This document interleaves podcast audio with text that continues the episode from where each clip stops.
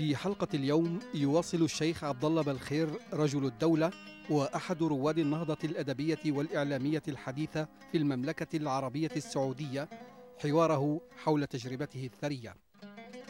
يحدثنا عن صحبته للملك عبد العزيز كواحد من العاملين في ديوانه وعن مصاحبته له في لقائيه التاريخيين مع الرئيس الأمريكي روزفلت ومع وينستون تشرشل رئيس الوزراء البريطاني.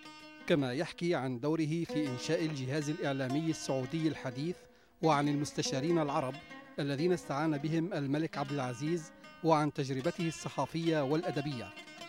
رحلة خصبة استقى معالمها منه محمد رضا نصر الله في برنامج هذا هو.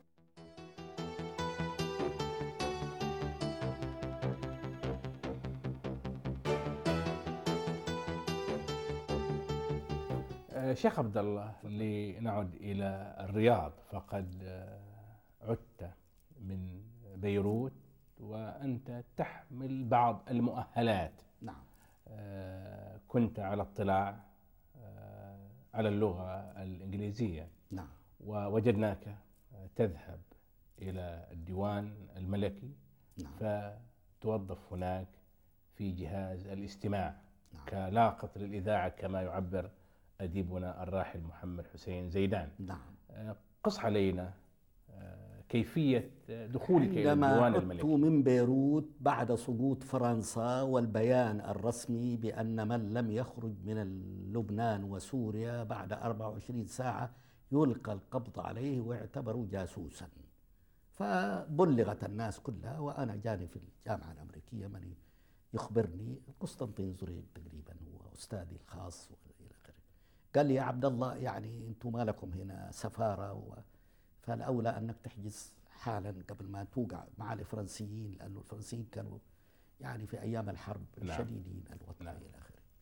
فرأيت إن أخرج اذا من بيروت وأقرب المناهج في الخروج إلى بيروت سوريا وعندما نذهب إلى سوريا الجو في سوريا تلك الأيام طبعا خير منه في لبنان نتراجع مع السوريين لأنهم يعني قوميون وإلى آخره. ثم نذهب بعد ذلك إلى مكة. حاولت الجامعة أن تبقيني أنا بصفة استثنائية ما استطاعوا. الأمر عسكري ما في استثناء. نعم. لازم ترحل بكرة. رحلنا يا سيدي.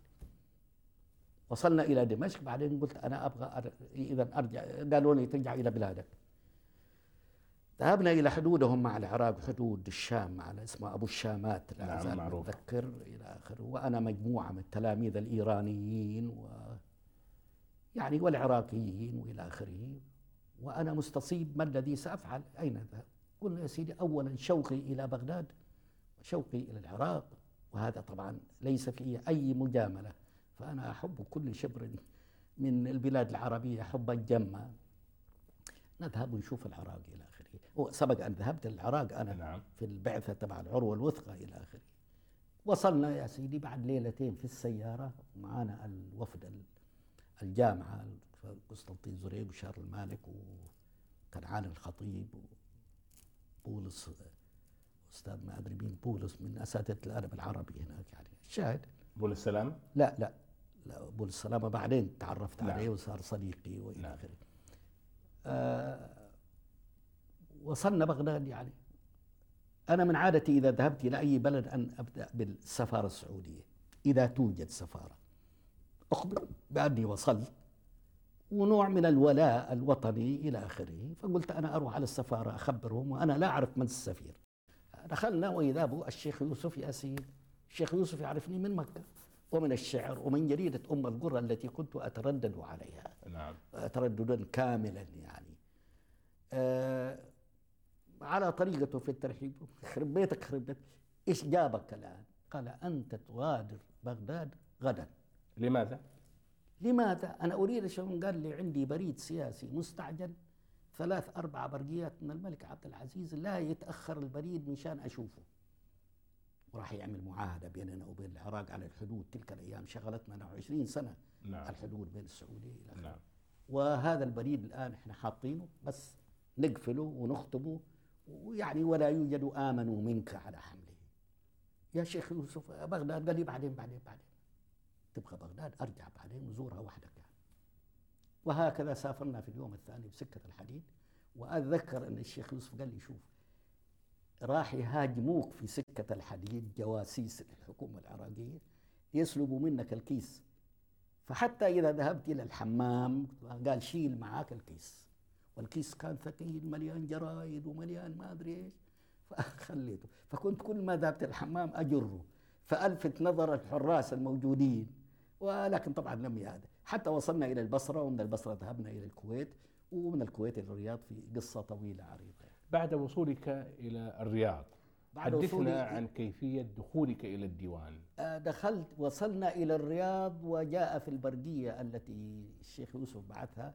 بعثنا البريد لجلالتكم الملك عبد العزيز مع فلان سماني عبد الله بالخير يعني. طبعا الملك عبد العزيز يعرفني وكنت ألقيت قصائد كذا لكن لا يترسخ اسمي في ذهنه يعني.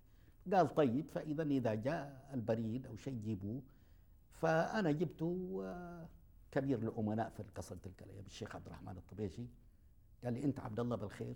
قال تحمل الكيس. قلت له نعم هذا في السيارة موجود في الآخر يعني.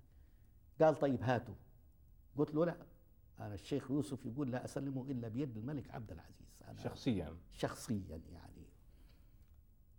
قال أنا أستلمه وأنا أعطيه للملك عبد العزيز وإن تبغى تحضر أنت أمامي عاد ابتديت أنا إني أعرف المتكلم هذا له وزنه يعني هو رئيس الخاصة الملكية وكنت أسمع باسم الطبيشي الطبيشي نعم.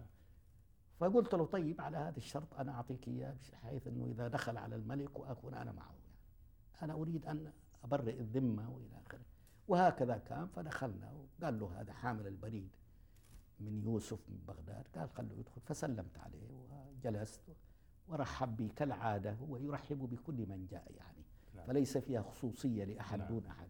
بعض الناس إذا سلموا على الملك وحبهم وسألهم عسى ما تعبتوا أو كذا يعني يرون أن هذه لفتة كريمة. هي الواقع هي أدب كريم يعني. طبعا يعني انتهت مهمتي نزلوني في دار الضيافة ثلاثة أربع أيام وحينئذ لابد علي أن أرجع إلى جدة. فذهبنا إلى جدة وكانت لي معرفة برجل الدولة في تلك الأيام الشيخ عبد الله السليمان لأنه أرسل معي اثنين من أولاد أخوه نعم. للدراسة في لبنان. للدراسة في بيروت نعم. فسلمت عليه وبعدين رجعت إلى بيتي. أنا رجعت بيتي وأنا ثائر. كيف حلم صحيت منه الآن يعني؟ فين التعليم؟ فين الثقافة؟ فين ما أريد أن أظهر فيه بما يجب أن يظهر فيه كذا كذا؟ طبعا لم يجاوبني أحد في ذلك. بعد شهرين الملك عبد العزيز أمر عبد الله السليمان جاءت ثورة رشيد علي الكيلاني فأرسل له نعم. برقية يقول له تتوجه حالا مع بعض كتابك تعمل دورة على الخبر والدمام والقطيف والمنطقة الشرقية كلها إلى الكويت ثم بعدين الحدود الشمالية قرية ولينا وما أدري إلى آخره. عبد الله السليمان قال لرئيس المكتب هذا الذي اختاره ليكون معه اسمه السيد علي عامر خذوا معكم عبد الله بالخير يعني. قال له عبد الله بالخير؟ هذا من يوم رجع من بيروت ما شفناه. فقال له كيف ما شفته؟ هو ما بيداوم في الديوان المكتب الخاص يسموه قال لا لا لا، ما يدابر أنا اللي أمرت أن يكون موظف كذا. الشاهد قال له ما جاء. أرسلوا له الآن أرسلوا لي واحد وجيت ودخلت عليه. وقال لي أنت ما تشتغل في ديواني. أنا أمرت أن يكون طعامكم ما أمرتوني؟ لو أمرتوني أنا أشتغل في الآن. قال المهم هيئ الليلة فراشك تلك الأيام. لابد نشيل معنا الفرشة. نعم. تبعنا علشان نذهب إلى الرياض وقلنا خمسة أيام في الطريق وإلى آخره. وهكذا ذهبنا إلى عند الملك عبد العزيز وقمنا بالجولة الأولى الذي اخبرتك انه يعني صديقنا الأستاذ عبد الرسول الجشي تعرفت عليه هناك وعادوا لي شيء من أجواء العروة الوثقى قومية وما قومية وعربية وشباب وهم قد سمعوا عني مثلا شيء يعني الشاهد يعني. فجلسنا مدة في القطيف وفي الخبر وفي الدمام اكثرها وصلنا عائدين بعد ذلك مع الشيخ عبد الله السليمان إلى الرياض تمهيدا لعودتنا إلى منازلنا في الطائف ومكة. فلما وصلوا إلى هناك وجينا نودع الملك عبد العزيز في اليوم الثاني وأنا منهم طبعا لا يعني ما يمكن يلتفت الي ما في ما يلتفت إليه يعني. والوزير خرج من عند الملك عبد العزيز يقول أنا أبغى اسبقكم إلى الطائف نعم فأنتوا اتبعوني تبعنا في اليوم الثاني في سيارة أنا والموظفين. وصلنا في الطريق إلى مدينة الآن هي مدينة تلك الأيام كانت قرية اسمها الدوادمي. حينئذ وجدنا أمير الدوادمي معه برقية ويسأل هذه كتاب بن سليمان قالوا نعم. قال مين فيكم عبد الله بالخير؟ أنا تلك الأيام غفيت في السيارة لأنه قضينا طول الليل وإحنا في النفود في سهر نعم. بلا عشاء بلا ماء بلا إلى آخره. فنايم الشاهد جاي لعندي وشافني نايم. آه، ربط على كتفي. قال لي عبد الله عبد الله قال لي قم قم قوم. طبعا أنا فتحت عيني الان وجدت رجل كبير حامل سلاح وحامل سيف وحامل دنيا. قلت له مرحبا حاضر. قال أنت عبد الله بالخير قال أقرأ. أعطاني برقية الملك عبد العزيز. أنا كان شغلي في مكتب وزير المالية. في مكة أن أحل الشفرة للملك عبد العزيز برقيات اللي تأتي خاصة للملك عبد العزيز لوزيره الخاص إنه يعني أنا أحلها وأنا أعرضها نعم. على الوزير أو نعم. أعطيها لرئيس المكتب حقنا الشيخ أحمد البوصري نعم فلما قرأتها أنا ولا أزال في غفلة نوم قلت له أنا إيش هذا؟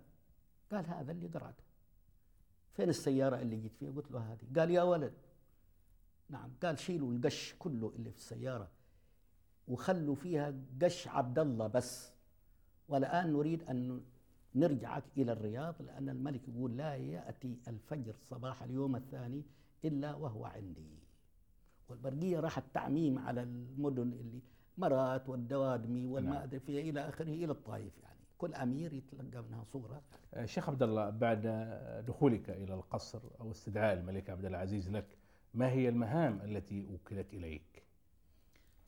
الملك عبد العزيز منذ أعلنت الحرب العظمى الثانية أخذ يهتم بأخبار السياسة العالمية اهتماما منقطع النظير. لا يعرفه إلا من كان حوله من الوزراء والمستشارين والأمراء. ولذلك أنشأ آه، ما يسمى بهيئة متواضعة أولا من واحد بعدين صاروا اثنين بعدين صاروا ثلاثة. ممن يلتقطون الإذاعة كما قال صديقنا ال- الأستاذ محمد حسين محمد زيدان. حسين زيدان. أيوة. كان أحدهم من الشام.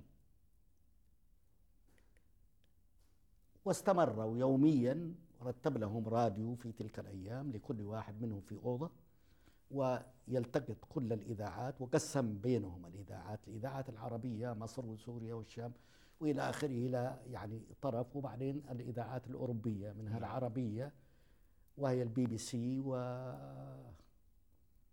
إذاعة باريس تلك الأيام وإذاعة إيطاليا من باري مدينة في باري على هذا يعني. فكان فقسمها على التقسيم ولا بد لهم كلهم أن يلتقطون هذه الإذاعات ويحرروها ويسجلوها. وتلك الأيام ما في مسجل هذا الذي نعرفه السهل اللين اللطيف العظيم الذي يعني لا لا يغادر صغيرة نعم. ولا كبيرة إلا أحصاها. إنما كنا نكتب بال بالقلم. نعم. ونلاحق المذيع. ومع ال- طبعا الزمن يعني نقوم باللازم يعني. نعم. وكان يحرصوا عليها تلك الليلة الذي إحنا وصلنا إلى الرياض عائدين من جولتنا في الخليج والشمال ومنطلقين في الصباح إلى الطائف يعني الرجل قدم للملك استقالة من عمله. نعم. هذا اسمه إبراهيم هاشم. نعم. قرأها الملك كعادته. قال له إيش هذا؟ قال له أنا مريض وأريد أن أرجع للشام نعم. عند أهلي. فقال له الملك عبد العزيز إذا تريد المعالجة فأنا عندي ثلاث أطباء هنا. يعالجوك وشو قال؟ لا أنا يعني لا أريد. قال له الملك إذا نحن لا نغصبك على ذلك. فحللت مكانه. يبحث بدأ بعد ما انتهى من هذا وأعطاه الإذن بأن يروح قاعد يفكر 24 ساعة. من يحل محله؟ ففي المساء لما اجتمعوا المستشارون وولي العهد مثلا الأمير سعود وغيرهم حوله كالعادة قال لهم هذا الموظف اسمه فلان إبراهيم هاشم. أصر على الاستقالة يعني. وأنا حاولت معه وقلت له نعالجك وكذا ما قبل يعني. والآن سافر اليوم الصبح يعني. وأنا ماني عارف اليوم إذاعات اليوم راحت علينا يعني وإلى آخره. ما تعرفوا لنا ولد يعني شاب. يقوم مقامه في هذا العمل يصلح لأن يكون كذا. أحد المستشارين كان سفيرا في بغداد السيد حمزة غوث يعرفني معرفة كاملة نعم. ومن المدينة يعني. قال له طال عمركم الكاتب الذي عنده وزير المالية عبد الله السليمان الذي اليوم ودعكم مع وزير المالية هو خير من يقوم بهذا العمل. قال له هو موظف عند عبد الله السليمان؟ قال له نعم. زي ما تقول فرجت. يعني عبد الله السليمان هو يعني نعم. ما يريد يأتي يعني. نعم. نادوا مأمور البرقيات وأملى على مأمور البرقيات. برقية تذهب على طريق مكة كلهم يعني ابتداء من الدوادمي وإلى آخره إلى آخره. إذا مر عليكم كتاب عبد الله السليمان ففيهم واحد يسمى عبد الله بالخير حالا ترجعوه على السيارة التي تحمله. هو قال كذا لأنه تلك الأيام ما في سيارات. وإحنا موظفين عند وزير المالية لابد عندنا سيارة يعني. واتركوا بقية الكتاب إلى أن ندبر لهم من يوديهم إلى إلى مكة ولا إلى آخره. ولا يأتي الصباح إلا ويكون عندي في المربع قصر المربع. نعم. فألقى القبض علي أمير الدوادمي أنت فلان؟ قل له نعم. قال نعم. خلاص أنت تركب في سيارتك إلى هذه. ومشينا طول الليل ونحن نجري في هالنفود لمن يعرف النفود. نعم. وأصبحنا الصباح مع طلوع الشمس ونحن عند باب قصر المربع وعملوا له تلفون قالوا له هذا كاتب بن سليمان وصل. قال خلوه يطلع إلى عندي يعني. فطلعنا إلى الدور الأول حيث ينتظرنا. نعم. وجدنا الشيخ الطبيشي الأمين الخاص عنده ينتظرني. وبعد عشر دقائق جاء الملك عبد العزيز خارجا من قصر الداخلي يريد أن يذهب إلى قصر الديرة نعم. قصر الرياض يعني. فوقفت أنا مع الناس أسلم عليه. فكان يعني متهلل الوجه من حليت له مشكلة لا يعرف و- ولا أستطيع أن أصورها الآن. لأنه أنا سآتي بمن يعني يحل محل الذي استقال. نعم. ماذا كان دور فيلبي هنا؟ هل كان محللا لهذه الأخبار السياسية لا أم لا ماذا؟ لا, لا, لا, لا. أول يشاع عن فيلبي بأنه جاسوس للإنجليز طبعا عند الملك عبد العزيز. هذا مو صحيح. فيلبي كان شرسا وكان من حزب العمال وكان يكره تشرشل شخصيا. فجاءت الحرب طبعا وهو ذهب إلى الهند لإلقاء بعض المحاضرات وألقى بعض محاضرات يهاجم فيها حزب المحافظين اللي فيها. فاشتكى يعني الحكومة البريطانية أو تشرشل بالذات يعني على الملك عبد العزيز إن هذا صاحبكم أصبح صاحبنا مش صاحبهم يعني إنه يسوي هذا. قالوا الملك عبد العزيز تبغوني أفككم منه؟ قالوا نعم قال جيبوه عندي في الرياض وأنا ما أخليه يطلع. وطبعا معتقد يعني زي ما تقول يعني. فجاء فيلبي وقضى أيام الحرب تلك الأيام ويجلس الساعات اللي يكون الملك يتلقى فيها الأخبار ويعلق عليها ويشارك فيها يعني. وكان دائما يهاجم تشرشل والملك عبد العزيز يعتبر تشرشل صديقه والحرب كلها ماشية مع الحلفاء. ويعني ما نريد حزب العمال مثلا ينجح يعني اتلي بعدين. وثائق عن عن فيلبي كثيرة جدا وهي تظهر فعلا أن الحكومة البريطانية كانت غاضبة عليه. وأعتقد منعت راتبه التقاعدي وحاولت إرجاعه إلى إنجلترا وكانت غاضبة لمواقفه المؤيدة لبعض القضايا العربية. هذا يعني هذا موجود. وهذا بين السفير وبين وزارة الخارجية هنا. يعني لم يكن يح السفير يحلم أن الوثائق ست- ستقرأ بعد 30 سنة أو بعد 40 سنة وإنما كانت مراسلات على جانب عظيم من السرية ولذلك نجد كم كانوا غاضبين على هذا الشخص لمواقفه الجريئة من آه، من حكومته هو. فكروا في آه، إيقاف راتبه في استدراجه إلى إنجلترا في استدراجه إلى الهند. فهذا يعطينا فكرة جيدة يعني. إحنا آه، لأنه حالا فيلبي جاسوس يعني آه، مس آه، خاتون بيل آه، جاسوس جلوريس لورنس بيل. جاسوس. إيه هذا هذا يخدم مصلحة بلده في وقت حرب. يعني لا- يا يا يا ليتنا نستطيع أن نرسل شخص إلى إنجلترا ويز- ويزودنا بمعلومات عن دخيلة بريطانيا آه، وسياستها الحقيقية وتفكير رجالها عن بلادنا. هذه ثمينة بن- بنفس الشكل ال- ال- بنفس الطريقة ال- هم أيضا يرغبون في الحصول على معلومات من من رجالهم. كيف كانت استفادة الملك عبد العزيز من خبرة فيلبي وهو المستشرق العليم بالأوضاع السياسية والجغرافية والتاريخية في المنطقة؟ الملك عبد العزيز يحترم فيلبي ولا يحترم آراء فيلبي. حتى بعض الأوقات إذا بدأ يهاجم تشرشل والإنجليز على بعض انتظارهم يقول له هقوتي أنك ما أنت إنجليزي يا فيلبي. أنت مولود في سيلان. يعني يثير به قال له آه في سيلان. والدي موظف هناك. بس أنا إنجليزي زي زي تشرشل يعني الشاهد يعني. فكان يهاجم فيلبي على الموضوع هذا. الإنجليز ما غضبوا بصورة خاصة لأنه أسلم. آه، غضبوا منه لأنه كان آه، شخص آه، صعب المراس وأنه لم يكن متقيدا بالأوامر الرسمية؟ لم يكن متقيد بالأوامر وهناك حادث مشهور عندما كلفوا الملك عبد العزيز بترسيم الخرائط للمناطق الجنوبية المجاورة للحضرموت. نعم. فيلبي خالف الأوامر بمعنى أنه ترك يعني خرق الهدرموت ووصل للمحيط الهندي. يعني المناطق المحمية آه، البريطانية. وهذا سبب آه، مشاكل بين البريطانيين والملك عبد العزيز. وطبعا الملك ما, ما لم يقبل هذا الوضع.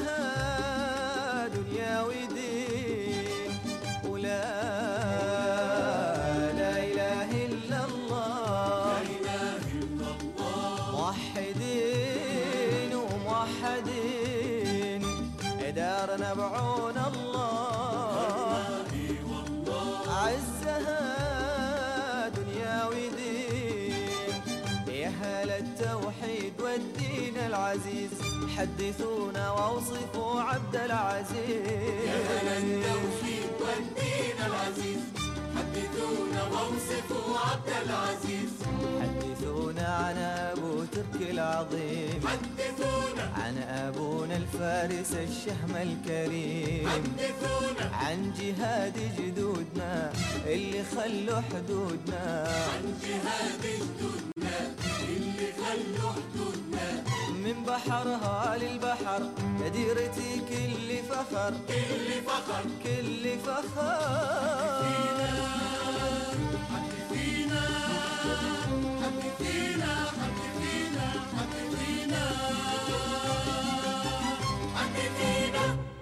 ماذا عن آه، تعرفك إلى جملة المستشارين العرب الذين استخدمهم الملك عبد العزيز في وقت مبكر؟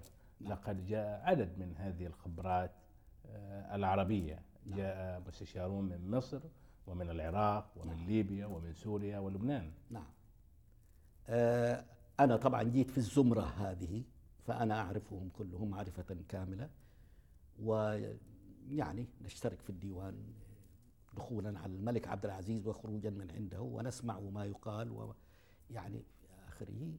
الملك عبد العزيز كان الملك يكاد أن يكون وحيد في ملوك العرب في تلك الأيام. تلك الأيام الملك فؤاد. ليس عنده أي واحد من العرب يعني إلا مثلا واحد من آل آه، اللي بيجي أيام الملك فاروق آه، مشهور. ده الحين يجي اسمه نعم في راسي أيوة.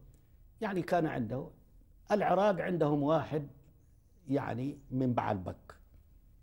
حطوا الملك فيصل مرافق له في مؤتمر باريس ثم بقي في العراق. فإذا ما في ملك جاب أكثر من واحد أو اثنين. طبعا الإمام يحيى تلك الأيام إذا أردت أن تقيس أحد أو تتكلم على أحد يعني تقيسه على نظرائه يعني. آه، ما في في اليمن أحد تقريبا ثابت يعني. نعم. الملك عبد العزيز كل ما رأى شخصية عربية حاربت الاستعمار حاربت الاستعمار لا تنسى يعني. ومر عليه حبذ إليه أن يكون من باطنته مستشارا في بيته في قصره في معيته إلى آخره. ألم يجد حرجا؟ مو لا كان يبحث عن هذا. قضية الشيخ حافظ وهبة مثلا. رجل مصري كان من الحزب الوطني المصري ضد الإنجليز وإلى آخره ثم فارقهم بعد ذلك وذهب إلى الهند يعني. يريد أن يتلمس عملا آه، يعني يعلم اللغة العربية وحاجة زي كده هو رجل أزهري يعني الشيخ حافظ وهبة. فكتب في يوم من الأيام مقالة آه، يحذر فيها من الإنجليز والبترول عندما ظهر البترول في إيران. الملك عبد العزيز يشترك في كل هذه الجرائد وله موظفون بعد ذلك اللي أصبحنا بعد ذلك منهم في بعض الظروف. كانت الجرائد تجي بتفرج إيش فيها يلفت النظر وإيش بها ونعطيك خبر يعني. يعني لنقف عند قصة اتفضل. آه، مجيء أو لجوء رشيد علي الكيلاني تفضل آه، عند الملك عبد العزيز. تفضل آه، المعروف بأن رشيد علي الكيلاني كان من أنصار دول المحور أو بالأحرى كان محسوبا على ألمانيا الهتلرية. نعم نعم. آه، ألم يجد حرجا الملك عبد العزيز في استقبال آه، هذا الرجل؟ الملك عبد العزيز لا يهمه شيء إذا يعني عمل ما يرضي ضميره.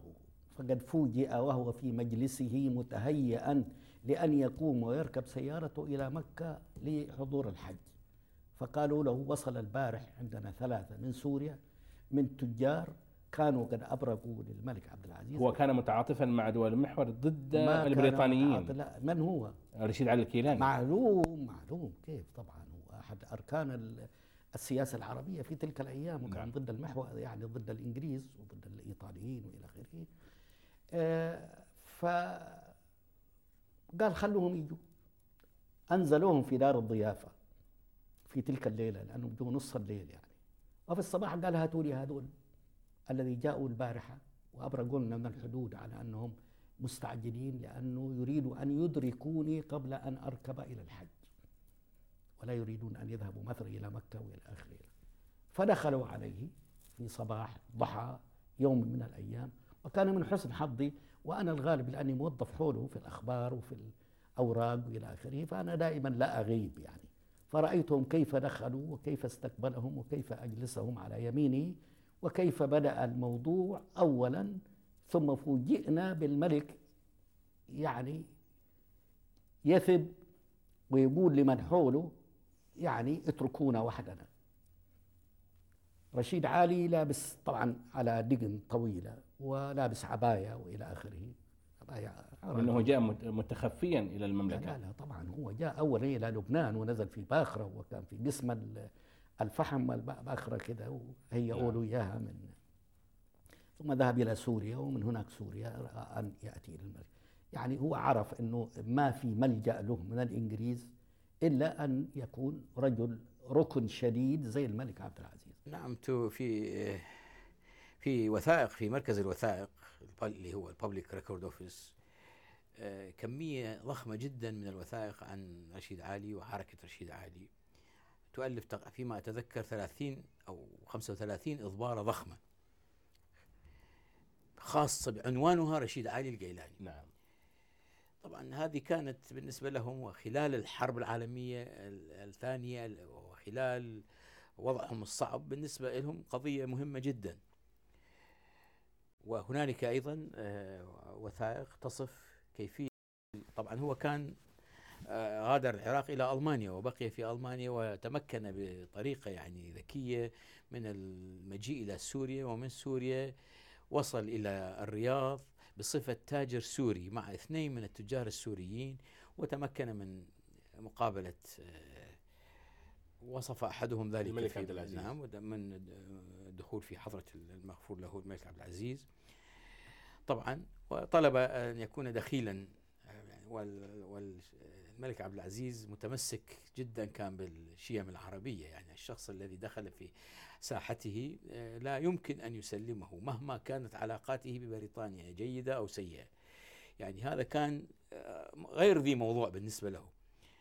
وبقي آه، بعد فترة أصبح عينه مستشارا يعني كان يستشيره في بعض الأمور الدولية. وهو رشيد علي الجيلاني طبعا رجل حقوقي وكان أستاذا في كلية الحقوق. في, في العراق حتى حينما يكون وزيرا كان آه، يلقي محاضراته في, في كلية الحقوق العراقية. وبسبب أهمية آه، رشيد الكيلاني آه، كانوا كان الإنجليز يعني قلقين في مرحلة قبل نهاية الحرب العالمية الثانية وتدخلوا عند الملك عبد العزيز ولكن الملك عبد العزيز رفض أي التماس بتسليم رشيد الكيلاني. وفعلا هذا الموقف كان موقف يعني أصيل وموقف عربي ولم يكن يهمه يعني موضوع رد فعل غاضب من جانب البريطانيين شيخ عبد الله نجد العلاقة بين الملك عبد العزيز وبين خاصته آه، تأخذ بعدا في التطور. فإذا بك أنت مثلا ترافقه أثناء اجتماعه الشهير مع الرئيس الأمريكي روزفلت. وبعد ذلك آه، ذهب الملك عبد العزيز إلى الفيوم في مصر حيث اجتمع برئيس الوزراء البريطاني وقت ذاك تشرشل. آه، نريد هنا أن تتحدث لنا حديثا جديدا عن اللقاء الذي دار بين الملك عبد العزيز وبين روزفلت. ماذا سمعت أنت شخصيا في هذا اللقاء حيث كنت مترجما؟ الحديث عن الاجتماعين الهامين في تلك الأيام الهامة جدا. أثناء الحرب يعني. طويل ويحتاج إلى سكوبيديا. لكن على طريقة القصة زي ما قلنا عن ولد سورة يوسف أن ولد ضاع وحصلوه نقول لك أنه الملك عبد العزيز فوجئ ببرقية من وزارة الخارجية الأمريكية.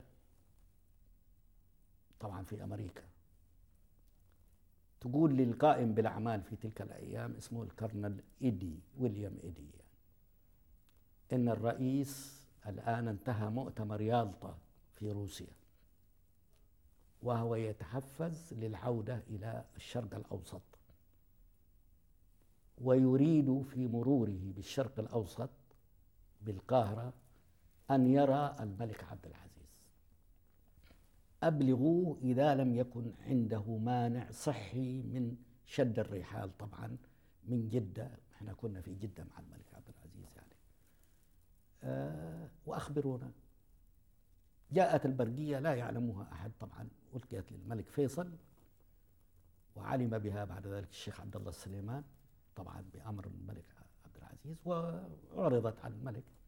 فقال أنا ما عندي مانع. جاوبوا قولوا له المحل الذي يقرر أين نجتمع راجع إليه وأنا مستعد أن أذهب إليه. تلك الأيام تشرشل وتنقلاته كانت لو يعلم هتلر بأن تشرشل مر في البحر الأبيض ولا قناة السويس نعم. لا أرسل كوماندوس زي ما أرسل وأنقذ مثلا موسوليني من حبسه من قمة يعني جبل في إيطاليا يعني. نعم. آه راح الجواب بالموافقة.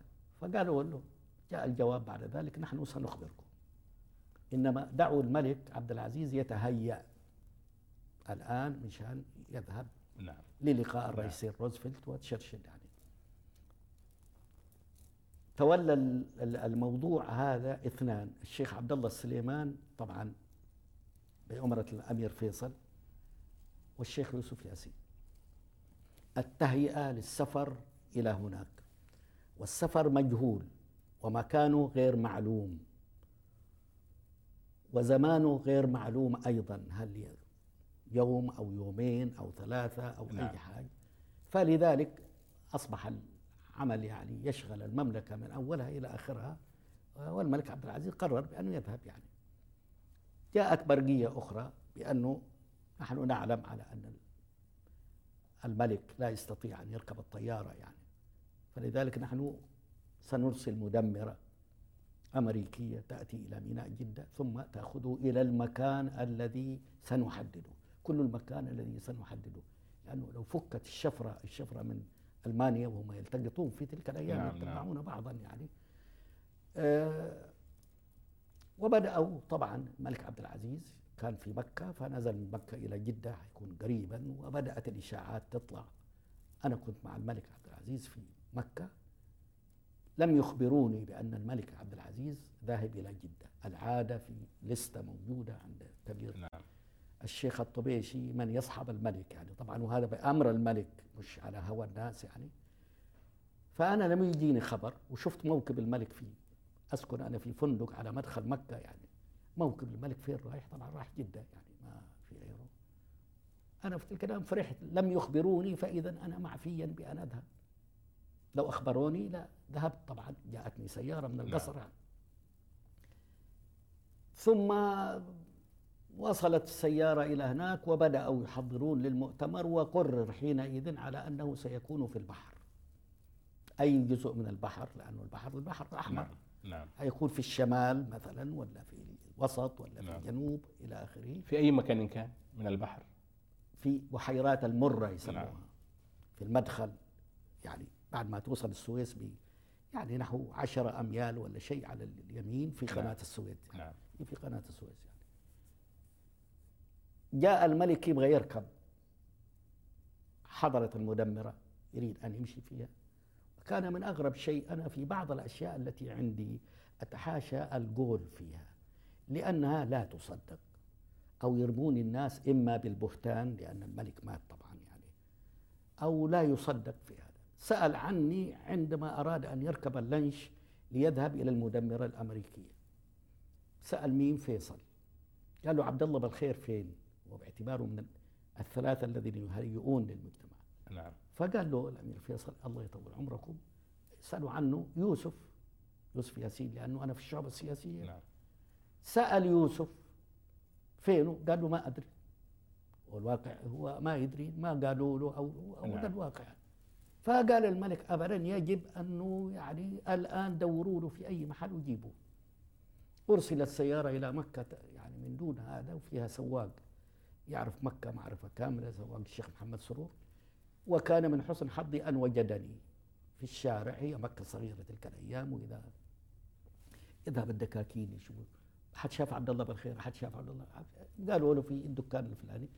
يا سيدي وخ- انطلقنا حينئذ إلى مك إلى جدة وجدت واحد ينتظرني بأمر من الملك عبد العزيز. إذا جاء فليلحقني باللنش الوحيد الذي في المملكة ما في لنش في جدة إلا واحد يطلع فيه الدكتور إلى البواخر يسموه لنش الكرنتينا.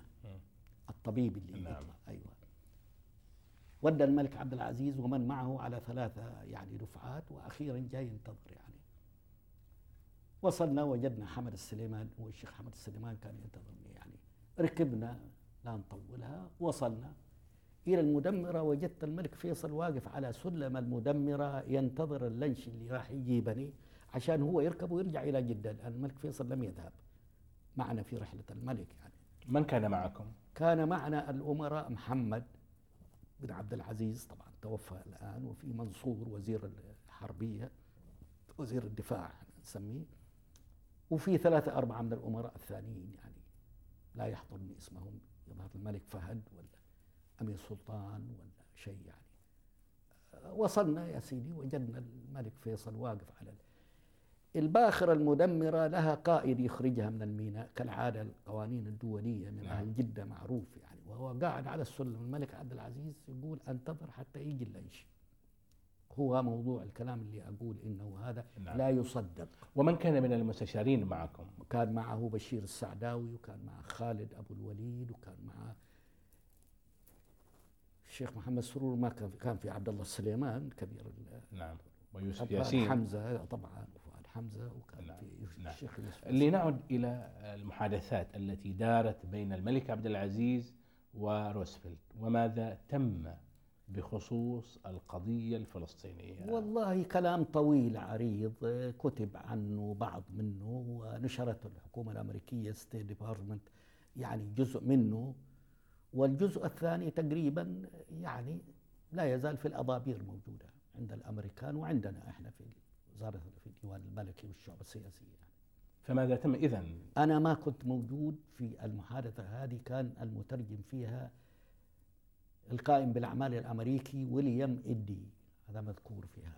هو أمريكي مولود في صيدا من بعثة تبشيرية وبعد ذلك معلما في إحدى مدارس إذا ما كان إذا ماذا عن دورك في هذه عن اللقاءات دوري أنا كنت في الحاشية طبعا وكنت أنا أيضا أترجم ما يجري في بعض الأوقات من دون لأن الملك اختصر جلسة خاصة سرية مع تشرشل.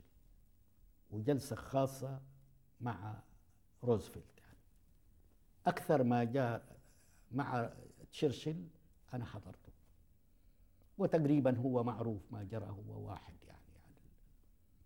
ماذا جرى؟ والله كلام طويل عريض. الملك عبد العزيز يقول لهم أنه أنا البحر الأحمر هذا تقريبا أمنت لكم إياه من الإيطاليين الموجودين في أسمرة. وموجودين في مصوع. ومن الإفرنسيين الموجودين في جيبوتي. وأنا أيام الحرب هذه أريد ثمن مشاركتي لكم في النصر.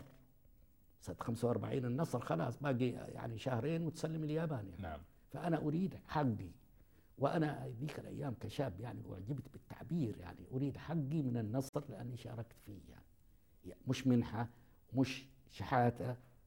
أنا أمنت لكم هذا لو لم أكن موجود كان يحتاجين إلى خمسين ستين ألف يعني ينتشرون آه، من الغواصات ال- أيامها ظهرت ثلاثة أربع غواصات يابانية مثلا يعني حوالي سيلان في وما الذي حصل عليه الملك عبد العزيز من هذه المحادثة؟ والله أعطوه ما يريد أملاءه إملاء أسلحة و يسموها أرزاق إيش يسموها تموينات وإلى آخره يعطوه كل ما يريد وأرسلوا مندوبا خاصا هو السفير الأمريكي فيما بعدين اسمه كيرك يعني. جاء خاصة ونحن كنا في المقناص عند الملك عبد العزيز وجلس ثلاثة أربع أيام أعطوه مسير طويل عريض بكل ما يريدون. وماذا دار بين الملك عبد العزيز وروزفلت حول القضية الفلسطينية؟ حول القضية الفلسطينية بدأها روزفلت. روزفلت لما قرر أن يسأل عن الملك عبد العزيز يتعرف عليه طبعا دريوا الناس المستشارين اللي عنده في الكونغرس وغيرهم فاللوبي اليهودي جو إلى عنده قالوا له دخيلك أنت الآن تبغى تروح شوف. وهذا هو العقبة الكبرى إحنا حاولنا معه بطريقة غير مباشرة أن يتوسط فيلبي في أنه نحن ندفع مبلغ كبير للملك عبد العزيز يسلمه للحج أمين الحسيني معاونة للفلسطينيين زي ما تقول ونكسب ودهم الملك عبد العزيز غضب غضبة يعني مضرية على فيلبي وقال له أنت أنت تتدخل في هذه الأشياء اللي أنت يعني قال أنا وصوني وأنا يعني أريد أن أقول لك والأمر لكم يعني إلى آخره يعني. فغضب عليه مدة طويلة وغضبان لا منعه من دخول مجلسه إلى آخره. وهذه الحادث مشهورة يعني. فالشاهد ف- فهم كانوا يريدوا بأي طريقة من الطرق أن يقنعوه يعني. فيما قيل بعد ذلك بعد ما جلس روزفلت وشاف أمامه العملاق هذا وهو طبعا جنبه يعني عملاق آخر طبعا يعني.